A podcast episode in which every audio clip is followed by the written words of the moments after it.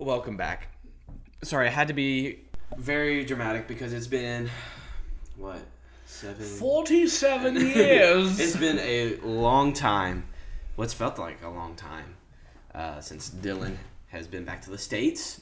Just kidding. He, he went to Florida. I why was that so funny to me? I don't know why. Because you went to Florida. that got me. It's like a foreign country down there. It was. Uh, and you you went to a whole nother whole new world. You went to Disney World. I ate snacks from around the world That's true. at Epcot. That's true. So you did come back from the states. True. True. true. But welcome back, everyone. Hello. Shalom, sh- if you will. I don't even know what that means. I think it means hello in German. No. And also, Merry Christmas to everyone. Happy New Year. Uh, we're almost there. Happy New Year holiday. Coming So up. my dad told me he, you know, because Adam came before Eve. So what if we started calling, you know, Christmas Eve Eve instead we just called it Christmas Adam? I like it. He like mentioned it. I think Christmas Eve Eve, and I was just like, you know, that kind of makes sense. So we have Christmas Adam. Which is the twenty seventh. No, just kidding. Why did I say the That's twenty my birthday. Which is the uh, yes, and happy birthday to Don't Dylan. change the subject yet. Christmas, tw- the 23rd would be Christmas A- Adam. Adam. Right. Okay. And then, then, Christmas Eve. and then, And then Christmas, Day. Day, the original JC's birthday. Hey, we don't know that. I'm Yeah, just we kidding. don't. But I love to say that to my family because like we're all conservative Christian people, and I just love to like get their feathers ruffled. I was at Nanny's and that's what I was doing because my cousin Julia lied in a rook game, caught her in the lie. She's trying to cheat. oh no. Calling you out, Julia Griffin, because she listens to our There's, podcast. there's some other people who like to cheat who listen to our podcast, but we won't. Who? Oh my! we'll keep going. We'll keep going. Oh my! He'll he'll know. Um, cheaters are, it's very disappointing um, but anyway i told her like we're sitting around the, the table we're playing rook and it's me and my cousin chase against julia and abby we were throat stomping them and julia tried to cheat and i caught her in it and i was like you know it's jesus christ's birthday and you're gonna cheat on his birthday and she's like we don't know that like she just went on this i'm like i went i'm just kidding However, hands. cheating is never okay. I'm sorry. Cheating, whatever day his birthday is, doesn't matter Yeah. because cheating is always wrong in JC's eyes. That's right. Jesus Christ. For those who need a clarification. Right, right. But a lot has happened for me though. It's my first little sales week journey by myself, Yeah. which was on the sales side lackluster, but on the service side very, very, very crazy. Because as y'all know, well, actually, maybe not. There's a lot of people who listen to us who don't live in Tennessee. We had we had a record cold snap. Negative. What was it like the lowest it ever got. The wind chill was like negative 25. Yeah, like that's the coldest I've ever experienced my The entire high, life. the high that first day was like Christmas Adam. Christmas Adam the 23rd. The high was like, what, 7 Yeah, I think or something? It was Singular. Not 17, not 70, but 7. yeah, it was crazy. So crazy bad and crazy good because you know us in the heating and air were nuts crazy, but we also nuts made good amount of money. me and Jaxon and Ty went to Livingston, and I was in the truck. We they didn't know this, but me and our service manager Mike, we called my truck the mobile command center, Mm-hmm. and uh, maybe you did know that. So I was in the truck on the computer and on the phone, and when I would come outside, I can you control your shakes when it's cold, like your shivers? Can you control that? Yeah, you just have to really think about it because there's yeah. For me, I have to really like focus on me shaking. It's the same with working out, like mind muscle connection. If I really am thinking that I'm working my back muscles, then I'll I'll feel it more there. Well, I just wondered because I can't control. Like, even when I hunt, I'll be like in a tree stand, just just convulsing, and I can't stop. So like Jaxon and Tyler like been over working on this unit, and I was standing there observing and cracking jokes, and like my whole body was just shaking, and I was like, "This is terrible." Yeah, but it was okay. We we made it through the long night. It was good. I mean it, but you know what? And now we're just picking up the pieces now. Yeah. We're just What else is What else has happened in your week? Anything That's about it share? though. I mean, just Christmas was great. I got to see all my family and I'm trying to think, but I think that was about it. Like it, it was just a good week. I got I got what I asked for for Christmas. I got some tools. I got some new hunting stuff. I got some knives. So it was a good week. It was a good week with family and friends. So, but your week is even better. So what was yours? Oh, it was fun. We went to Disney. No, it was fun. Really good. And uh, left there, and it was 70 degrees, and got back here whenever it was negative four. I was watching my truck, so we drove, which is okay. I That's guess. another story. we drove, and I drove my truck because I, I just like that, and it was funny watching the temperature thing just slowly drop, and drop and drop, and then like finally it got to one in my truck. I guess one is as low as it goes because it didn't drop anymore, and then my dad's phone said the windshield was like negative fourteen, and I went, I want to go back to. I went to. I don't want to go home. I don't want to be here. That's funny. But oh, man. no, it's fun. We went to Disney, went to all the parks, Epcot, uh, Magic Kingdom, Hollywood Studios, and Animal Yeah, Kingdom. Yeah. We saw more animals on the safari than we ever have. It was really Good. cool. It's because you went in the morning. Yeah, it was really cool. They're perky in the morning. The li- it was long. Stop. the lions um, were like playing. Aw. It was really cute. They're also deadly, but very cute. Yeah. They're So, from afar. They're the the two females, like one of them was crouching behind a rock, and like watching it. I thought in my mind, the first I went, that lion is in an attack position, Yeah. and the lady was like, "Oh, look at them playing with each other," and I'm like, "That lion's deadly." like I was like, "Stay away from the lion, everybody." But then, right but then, me. like she jumped out and like attacked the other one. It was it was cute. Aw. I wouldn't want to go up there and play with them because I am a delectable snack. I have a lot of meat on my bones that they would like to have, so kept that in the cart. But and then we, um, but I got to go to Disney from the perspective of a three and a half year old, and that was amazing. Like, Yeah. It was so fun. We were we walked into Epcot, had been there for like maybe forty five seconds, and we saw Minnie Mouse, and there was quite the line to see Minnie Mouse, but we endured it because I was the designated stroller pusher for Witten, my niece. She didn't want anybody else to push her, so I pushed her for a long five days. Her pickles. Um, but as soon as we came to the park, she sees Mickey or Minnie, whom she adores, Aw. and was like, "Pickles, run, run!" And I ran. I did what she asked. so, and I did what she asked for five days. Aw. So it was fun. Very too She'll many remember that forever. too many trips on the teacups. Did me in a lot of Dumbo rides, but it was a great time. And then we came back, and it was like we went straight. I got home at two, went to work at like two thirty, Yeah. and then worked, and then went on Christmas Eve, rapidly wrapping all my presents, cooking, like it was a show. It was a production Well. and then went to my parents' house for Christmas Eve, where I got to watch the little girls open all their presents, and that was fun. But I got some hunting stuff and a new gun, and yeah, it was great. A lot of our gift was Disney, which was enough in itself. Oh yeah. So it was great. It was a great time. We went. My birthday was yesterday, That too. What? so we went to eat Twenty three. dinner. Twenty three is a very anticlimactic year for those of you that wanted to know. I saw a little, not little boy, middle school boy, um, a few minutes ago from church, and uh, I won't say his name. We were talking. He was like, "Yo, your birth." He's a very like, he talks just like a hipster kid because that's what he is. He was like, "Yo, your birthday was yesterday, right?" And I was like, "Yeah." He's like, "How old are you?" And I was like, "23." And he was like, "You're that old?" And I, I wanted to smack the kid. I'm like, I'm not old. I feel old. now you know how your And then feel. the best part, best part, then I'll be finished with my spill. Spill. I bought myself a little birthday gift yesterday with the help of some others.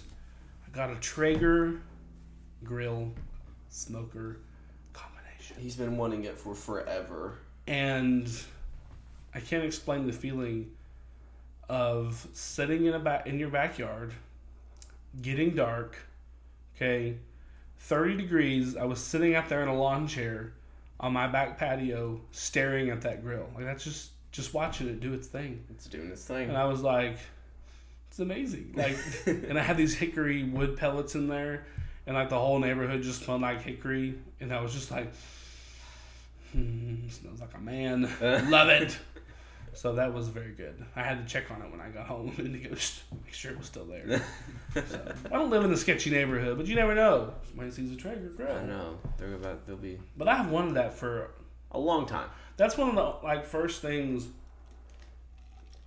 My friends despise holidays around me. I think because I don't I don't want anything. Yeah. Like if I Or if you do want something, if I want something, very, very, very expensive. yeah. Like if Like I want something, like eventually I'll just go get it. You know, because I don't like. I, I love Christmas and I love gifts, but I it for me for some reason it's awkward to like ask somebody for a gift. hmm you know so anyway like this is the only thing in a long time that i've wanted for probably like six months and not already bought. Yeah. like and so when i got it it was just like i don't know. Just I can't describe the feeling but i'm gonna get emotional. God is good is all i gotta say. God is good. Praise him it's an inside joke. But anyway we um we wrapped up at matthew 21 I gotta get this out. That's okay. I'll preference. Sorry about it. Go ahead. We're gonna finish Matthew chapter. Well, we're at least gonna hope finish Matthew chapter twenty-one. That's the goal. It probably will, but you never know. There's a lot of impactful things in here. Um, but to kind of start off, we left off at verse 22, um, uh, where Jesus curses the fig tree, and now we're kind of going into a series of challenges that Jesus is going to have to face. And in Israel at the time, Jesus, Jesus' day, there's three principal groups of religious leaders, um, and one of them is the Sadducees, who represented the more liberal end of the spectrum. They also controlled the Sanhedrin and and the te- and basically all the temple and all of its business. Uh, the Pharisees are another one who represented the conservative end of the spectrum. They went. Uh, they were in charge of daily religious life uh, of the Jews. They gained their wealth from the money given to the local synagogues and taking bribes and judging court cases.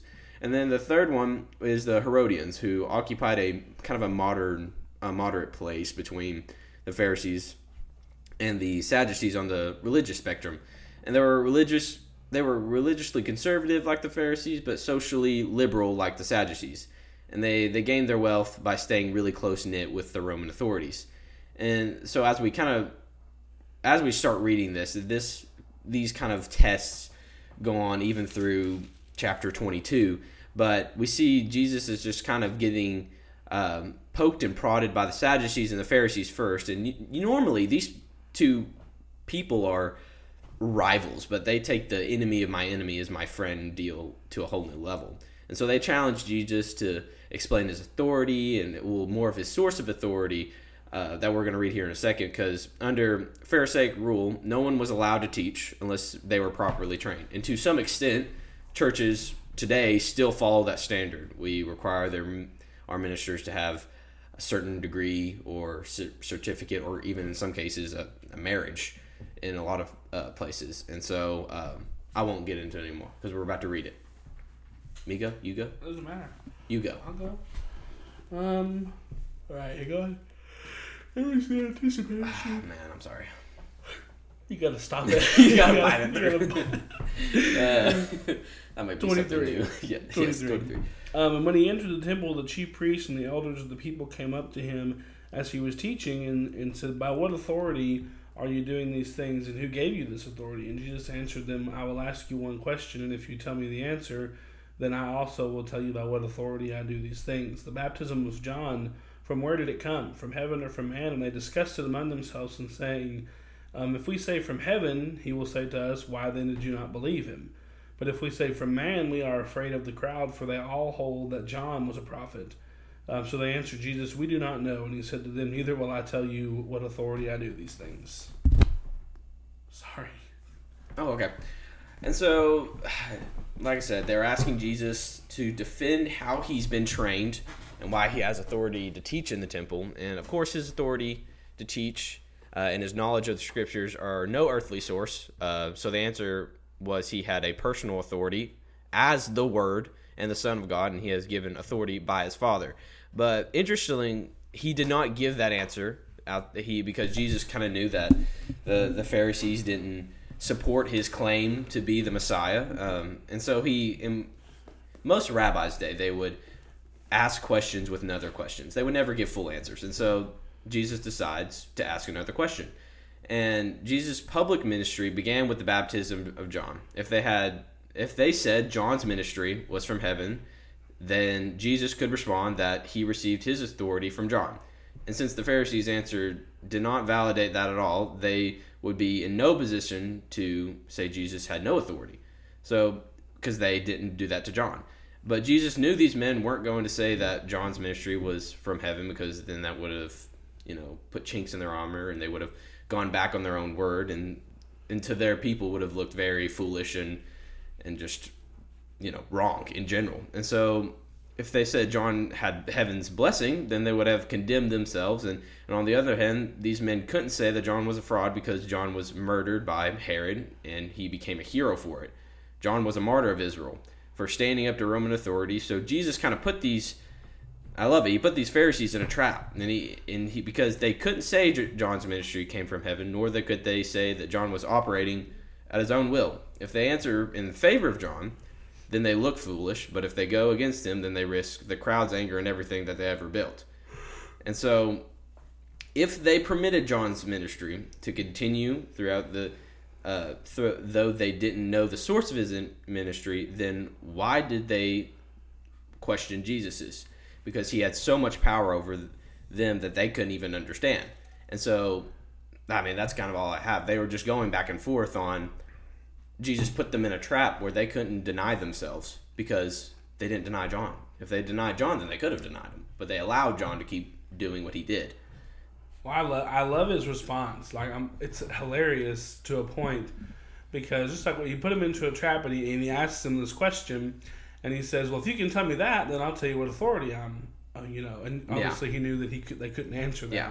And so their their response was was they didn't make anything up. They just said, couldn't tell you. You yeah, know, we like, don't know. I guess not. and Jesus is like, I guess I won't tell you what authority I'm here then. But you know, I, I find it ironic that, and you know, obviously, I'm big on application and I'm big on, you know, explaining things through our eyes. That's one of my talents as a, you know, studying the Bible.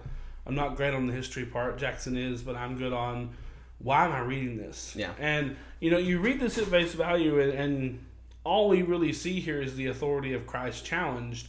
And you read it and you're like, eh, whatever. Guys, people challenge the authority of Christ every day. Mm-hmm. You know, there are so many people who won't accept the Bible, who won't live by the Bible, that just refuse to, I don't know how to describe it, just refuse to, to, to take it seriously. Yeah. And I have literally read articles about people questioning the authority of, of God. Well, in what power does this book have over me questioning the authority? Okay, well, who I don't believe in Jesus because nobody could possibly do that, questioning the authority of Jesus. Mm-hmm. You know, all the and in this little actions that we take, that we basically we say that without saying it, and and people who, and, and I want to talk about two different groups of people here. You know, if if you're a follower of Christ and you make a mistake or you sin or whatever, which we do every day, but you make a mistake or you sin or what have you, that's not questioning the authority of God. Okay, if you're a follower of Christ. But these uh, the people that I'm talking about here, the second group of people that want nothing to do with it, that could care less, and that they just don't take it seriously. You know, you think about school, for example. You know, I'm I'm very much me as a person, strong-willed to a point though of if somebody has authority over me, out of respect, I'll probably do whatever they say. Mm-hmm. You know, unless it goes against the Bible. Yeah. But you know, you think about school for an example. If your teacher says you need to go to the principal's office, then well, okay guess I'm going to the principal's office because you have authority over me. I watch people not do it, or I've watched them completely disrespect what somebody of authority has over them. But whatever the situation may be, people just don't take that seriously. You know, we all, most of us, if not all of us, have somebody of authority in the worldly sense over us. You know, my parents, until I turned 18 and moved out, had authority over me. And they still do. You know, I respect their opinion. They don't have as much because I'm an adult and pay my own bills and things like that. But I mean, up until I moved out, it was their way or the highway. Like you, you just yeah. and you don't question that. They're my parents. Yeah. You know, or a teacher or a boss at work. Hey, Dylan, you got to stay late today.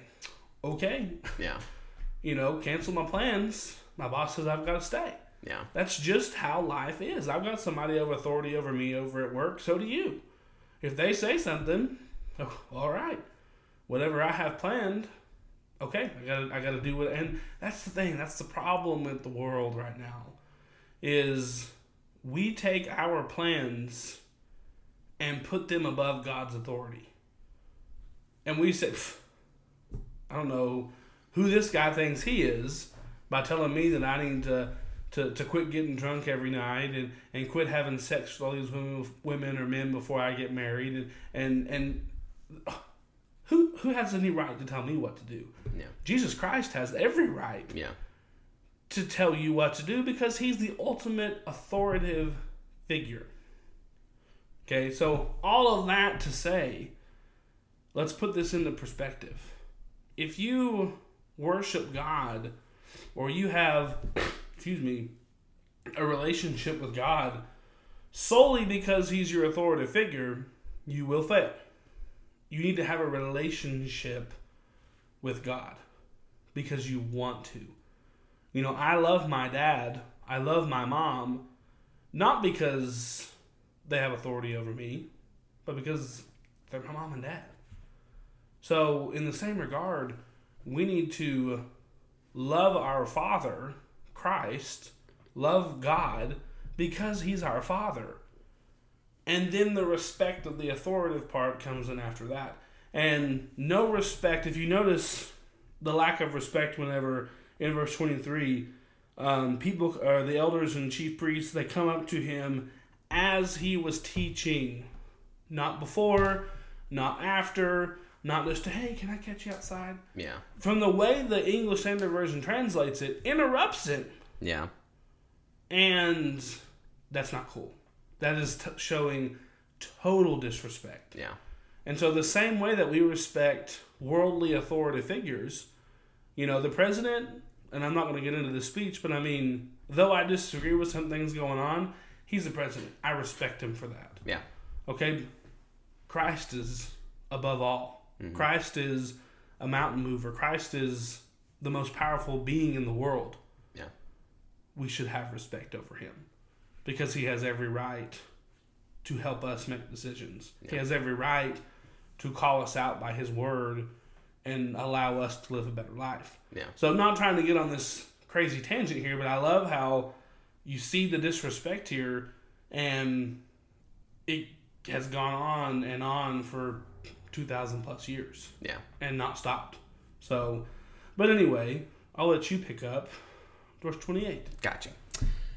What do you think? A man had two sons, and he went to the first and said, Son, go and work at the vineyard today. And he answered, I will not. But afterward he changed his mind and went. And he went to the other son and said the same. He answered him, I go, sir, and did not go. Which of the two did the will of his father? They said, The first. Jesus said to them, Truly I say to you, the tax collectors and the prostitutes go into the kingdom of God before you. For John came to you in the way of righteousness, and did not believe and you did not believe him. But the tax collectors and the prostitutes believed him, and even when you saw it, you did not afterward change your minds um, or believe him. So Jesus again asks a, question in the form of a parable of which son actually did the will of his father, and they answered rightly. Uh, the first son obeyed his father, and then Jesus takes that parable and breaks it down into more, and saying that the first son is compared to a prostitute and a tax collector, where they were openly at the time disobeying God, but for a time is the, the key word here because in the end they responded to John and Jesus in repentance and and proving that in the end they will and they did do the will of the Father. And then Jesus compares the second son, where he says, I go, sir, but did not go, saying that they are all show, all for their obedience or whatever. You know, they were, uh, what did they have? They had those boxes or whatever on, the, on their head that mm-hmm. symbolized that they were, and they openly prayed. And they were all for God at the moment, but in the end, they weren't. And then Jesus says that, well, even as it, he says, as a result, you know, they were these people who were openly rebellious, but rebellious, but still repented and did the will in the end. We're gonna enter the kingdom before these hypocritical leaders, and because in the end, you know, what matters is where we end, not where we begin. Because we all start at the same place. We start without hope, and that's why we all need God's grace.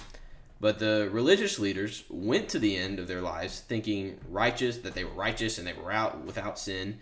And for the same reason, they never acknowledged John and the ministry. And, and Jesus points out in verse uh, 32 that they refuse to acknowledge God's clear and obvious work. And, and because of that, they turned a blind eye to John's anointing and also to Jesus. And their hearts had no interest in serving God, only to appear to serve God. And these men were, were like the second son, waiting, uh, wanting the appearance of, of, obedience, but not willing to make any sacrifices to, to obtain it. So Jesus Jesus passes his first encounter on this third day here, and he shows his authority that cannot be challenged by rabbis. He, so he realizes, uh, so realize this as you know we minister and and you know we talk to other people that you know we ha- we won't always make people happy. You know, uh, the only person that we really have to make happy, and you know, sometimes um, that unhappiness becomes repentance. You know, that's why we're ministering for a chance to bring a soul into in you know into heaven. So sometimes we might not make people happy even in our ministry, and sometimes that's the right thing to do, and that's the will of God, and we we shouldn't question. We shouldn't you know question His authority. Well, I, will tell you, I was thinking about this um, as you read it you know, think about I don't know. I'm not into like the fine arts and and all these things. I'm really. I mean, I'll. They're cool. I, I wouldn't be opposed to go watching a play. I want to go to a Broadway play one day. Hamilton. You know, I would. Whoa, Alexander Hamilton. My gosh, it's pure talent. Anyway, but I, I, wouldn't say that I'm like a connoisseur of the fine arts. Um, but I was watching like a documentary that I found so it, at night when I'm on my phone like like I'll get on YouTube and like start watching something, and then I will spiral out of control. and a couple nights ago, I was watching this video about like a Broadway play, and all of the work that goes into it. Yeah. And they called it behind the curtain. Uh, of the engineers that are having to build stuff, the sound engineers, the, the production engineers, the it goes on and on. Okay, even okay, let's even put it on a smaller scale think about our worship service at church. Mm-hmm. You know, there are things that, that have to happen in order to have a worship set up on the screen. In order for, you know, a sermon planning that has to go into that. You know, the assignments. I mean, there's just a lot of things that you don't just walk in the church and just ta da. Yeah. There's work that has to go down every week before that happens to ensure it gets done. Now, back to this behind the scenes or behind the curtain documentary thing I watched. It takes for a Broadway play to happen, it takes over a year of prep work. Wow. For it to actually happen. Okay? And think about the people behind the curtain that are doing the work. So, in the same way, you know, you have people that that call on Christ. You have people that that acknowledge that I'm a Christian, but they're not doing any work. You know, there I can think of several people, you know, tele tele preachers, and I'm not going to throw anybody's name under the bus, but I mean, we know people who are famous on social media, who are multimillionaires because they're preachers and all these things, but when the day of judgment happens, if you're not doing the will of God, if you're not doing the work for God, what's going to happen? The people that are really going to get the glory are the Christians behind the curtain.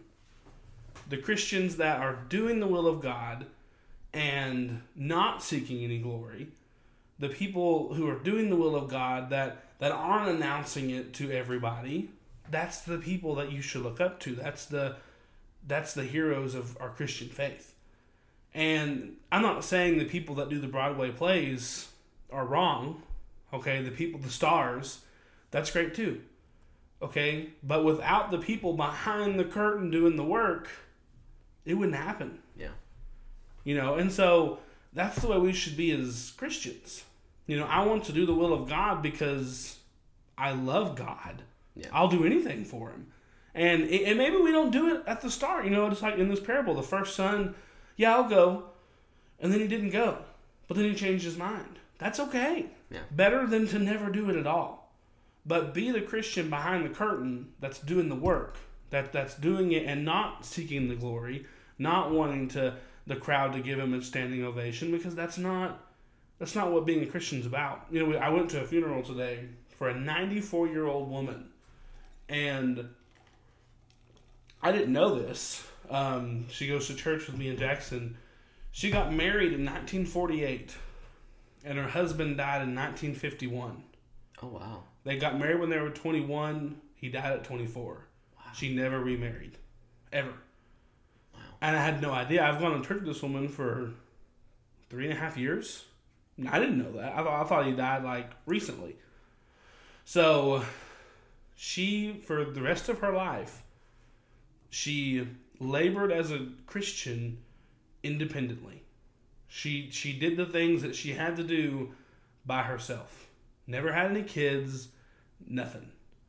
But she took care of her family, she took care of her friends, she did whatever she had to do, and she did it by herself. That is a Christian behind the curtain. Mm-hmm. That's doing the work, but not seeking the glory of it.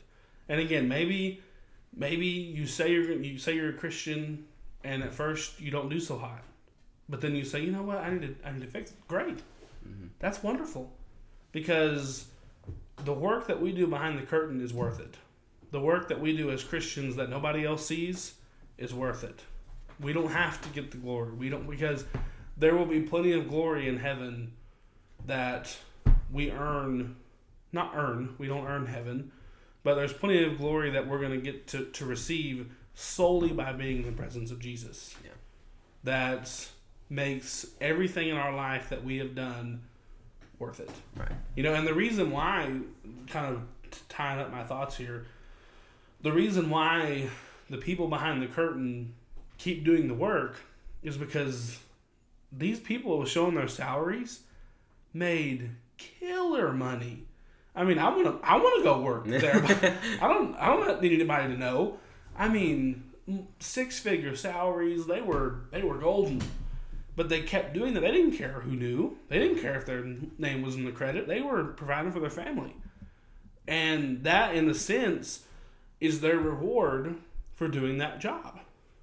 But our reward is if you work your entire life, even if nobody knows it, even if you're, you're doing things for people and you're showing God's love and you're, you're bringing people to Christ and nobody knows, that's fine because the reward that you get in heaven far surpasses anything that we can ever fathom. And so that that's that's just what I thought of while I was reading this. But going on in anything else from that one in verse thirty three, excuse me, it says here another parable. There was a master of a house who planted a vineyard and put a fence around it and dug a wine press in it and built a tower and leased it to his tenants and went into another country. And when the season for fruit drew near, he sent his servants and to the tenants to get his fruit. And the servants, um, or the tenants, took his servants, beat one, killed another, and stoned another. And again he sent other servants more than the first, and they did the same to them. So finally he sent his son to them, saying, They will respect my son. But when the tenants saw the son, they said to themselves, This is the heir. Come, let us kill him and have his inheritance. And they took him, threw him out of the vineyard, and killed him. And when therefore the owner of the vineyard comes, what will he do to those tenants? They said to him, He will put those wretches to a miserable death, and let out the vineyard, um, rent out the vineyard to the other tenants who will give him the fruits um, in their season. So Jesus said to them, Have you never read in the scriptures, the stone that the builders rejected has become the cornerstone? This was the Lord's doing, and is marvelous in our eyes. Therefore, I tell you, the kingdom of God will be taken away from you and given to, to a people producing its fruit. And the other who falls on this stone will be broken to pieces, and when it falls on anyone, it will crush him. So when the chief priests and the Pharisees heard his parables, they perceived that he was speaking about them, and although they were seeking to arrest him, they feared the crowds because they held him to be a prophet. And so this, to me, is, or um, to a lot of other people, is one of the most important parables in Matthew's gospel. This this one parable here explains Jesus' contentious relationship with the religious leaders of Israel, and ultimately why he goes to the cross. And so, you know, the these people, the Pharisees and the Sadducees and Herodians, are all suffering from external righteousness versus internal righteousness. You know, we just read a parable where they were wanting to obey God on the outside, but in the inside they weren't. They were denying it. And so to kind of decode this parable real quick, to you know, the landowner obviously represents God. He who created Israel, he planted her in the land which God gave to to his people, and he gave them everything they needed. He even pushed out the Canaanites and defeating all their uh, enemies. He brought rain on the appointed day, caused the ground to give forth its its blessings and you know abundance, milk and honey. You know that putting it all under one thing.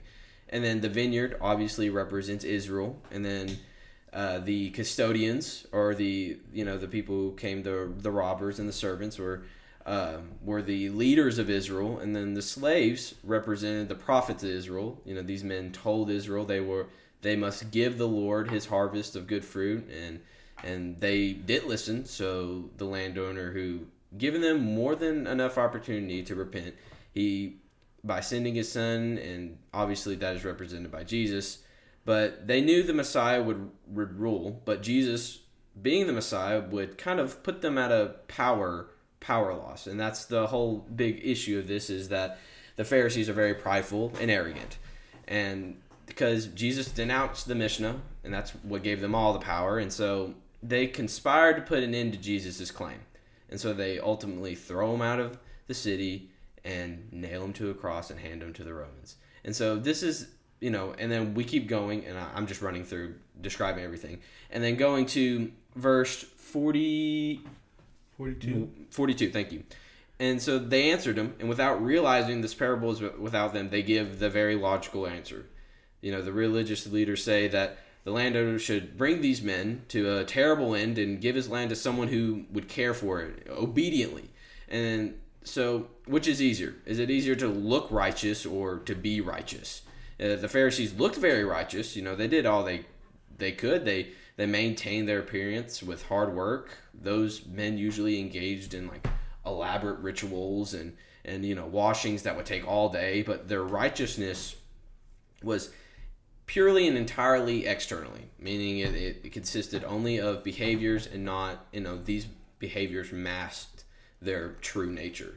And you know, my point of all of this is that we we work hard and you know, if we work hard enough, we can make ourselves appear to be some someone or something we aren't, and that's what the Pharisees did. The Pharisees worked incredibly hard, adopting mannerisms, habits, uh, styles of living to project a certain image of their their their audience to the Jewish people. But underneath this, you know, this mask, their their true nature was still there because it was all it was all just an act.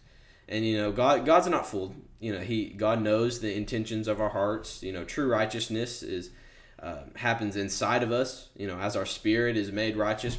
You know, in faith with Jesus. But in order to receive that, uh, we have to receive it by faith, and we have to first repent of self righteousness, uh, of any of any effort you know, we have to drop the act that we're trying to show people and really focus on what really matters. And the Pharisees' way of thinking is still large. Billions of people still today substitute external righteousness for what truly is happening on the inside. And it's all an act. One uh, one that someone taught them that would please God and none of it and none of its changes will, will really happen on the inside. You know, one thing I, I taught a class over this parable in Bible college. We had a, a semester where we literally solely focused on parables and their teachings. That was the name of the class, parables and their teachings. And so at the end of, I guess, my final was I had to pick a parable and teach, teach about it. And so it was first come, first serve. So the moment he said that, I shot my hand up and I was like, I would like um, Matthew 21. like, this is one of my favorite parables, just like what Jaxon was saying. And the most impactful because, you know, we see firsthand the amount of disrespect. Yeah. Okay, and as, as Jaxon mentioned, um, the landowner obviously represents God. And what I'll focus on, the vineyard being his kingdom. Mm-hmm. And we see, you know, these tenants that are supposed to be working the land, these these paid, they're going to get a cut of it, but you know you're laboring essentially for somebody else. Mhm. And so when when he sends his servants and they disrespect them and kill them, and then well I'll try again. Okay, first of all, let's just put this in our perspective. If I own something and I'm paying somebody to look after it, when it's time to make the money and I send somebody and they kill him, like I'm not sending anyone else. I'm just gonna. I'm gonna come myself yeah. with a fortress, like with an with you know, with everything I've got. yeah. But instead, you well, I'll just send some more servants, Mm-hmm. and they do the same thing. Okay, and then this is what floors me. Well, I'll send my child, my son, and if I send my one and only son, then surely they'll respect him. Mm-hmm. Imagine being that son for a in the worldly sense. Yeah. Imagine, okay, nervous as all get out. okay, bud, go collect this money. pat on the butt. Go Are you- on. Are you sure, Dad? really? You know, but think about that though. Jesus feels the emotions that we feel. So how would you feel in as a worldly, you know, yourself if I'm your dad, which a lot of people mistake me for Jaxon's dad. It happens why. more than what you think. We're That was scary. That was a little weird. Some ice just fell from the fridge. Anyway, um, we're four years apart. Yeah. But anyway, so imagine you if I said, "Okay, uh, son, go Father. to go collect money from these killers, please." Know. You're not. You're gonna have some reservations. Yeah, I'd be like, you're gonna "Sure." have like, and obviously when you get there, I'm sorry, but you're not gonna want to be there. yeah. At tell me at any point in Jesus' ministry, whom feels the same emotions that we feel, at what point does he show us in the New Testament in his life that he does not want to be here? Yeah. He knows what kind of people that we are, Mhm. or that these people were. He knows, but at not at any point did he not want to be there. Yeah. Not at any point did he seem frustrated with the people he was trying to help. I mean, nothing. There was one time that he showed his anger in the temple. Yeah. And we read about it earlier. But uh, yeah, we, there's an episode about it. But never did he not want to be there. His anger, and I believe this can happen, his anger was out of love. Yeah. And he was angry, but he didn't sin. That's what's crazy. We can have anger out of love sometimes. Yeah. But that's how powerful of a God that we serve. When we're living in a wicked generation back then, hmm and so God sends a Savior, His only Son, and He goes not because He has to, but because He wanted to, because He loved us. Think about the gravity of that. Yeah. And then you read, in my opinion, one of the most powerful verses in the New Testament, verse 42, when it says, The stone that the builders rejected has become the cornerstone. This was God's doing. He Yeah. knew what he was doing. So you have this this stone that pff, the builders are like, yeah, you know what? Let's just put this in, you know, a cornerstone. And it says we don't call it that anymore. Yeah. Okay, but a cornerstone is let's call it a load bearing wall. You know, if I want to open up my kitchen, I can't take out the load bearing wall because there's things that rely on it in order to help the house stand up. Yeah.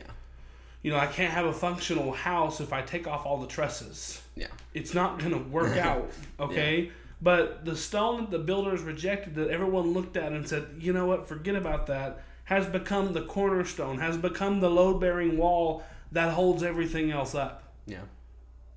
That's the Lord's doing. God knew what He was doing. I'm going to send my son because they're going to respect Him. And then what happens in the parable? Um, they conspire, and then this is the heir. Come, let us kill him. And that's what's happening. Mm-hmm. That's what's happening to Jesus. And that's ended up as we go through this, we're going to get to his crucifixion. We know that that's what happens. Mm-hmm. But I'm going to get emotional. I mean, that's that's he never didn't care. Yeah. He came here because he loved us. And if that doesn't fire you up to serve God, I don't know what will. Yeah. Because I'm, I want you to think about those emotions. If you were in this scenario, what would you feel like? If dad says, All right, pal, good luck. On sport. I'm going to like get on a plane to somewhere else. yeah. I'm going to pull a Jonah. I ain't going to Nineveh. Going okay, but think about that. I mean, that's that's amazing because that's the God that we serve, Mhm. and you only you know you you don't gravitate. uh, This is just me. If someone doesn't love me or gravitate towards me, I don't want to be friends with you Yeah. because you don't care about me. I don't want to be around you.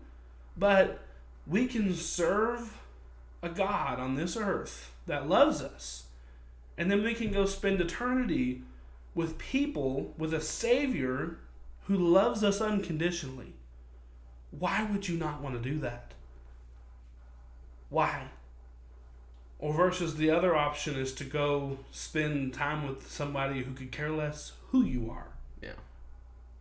I don't understand if that doesn't fire you up to be a Christian, to serve God, then we need to have a talk.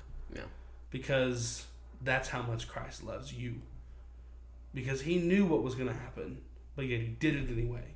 Because that's how much he cares. So that wraps up. 21. 21. That's all I got to say. That's all I got. So we hope you have a great week and try to stay out of trouble. Yes. Sorry for the delay. But we're back. Normal schedule. We're back. That's what ACDC says. Have a great week. Love you. Love you. Bye. I gotta hit the stop button. So love you. Bye again.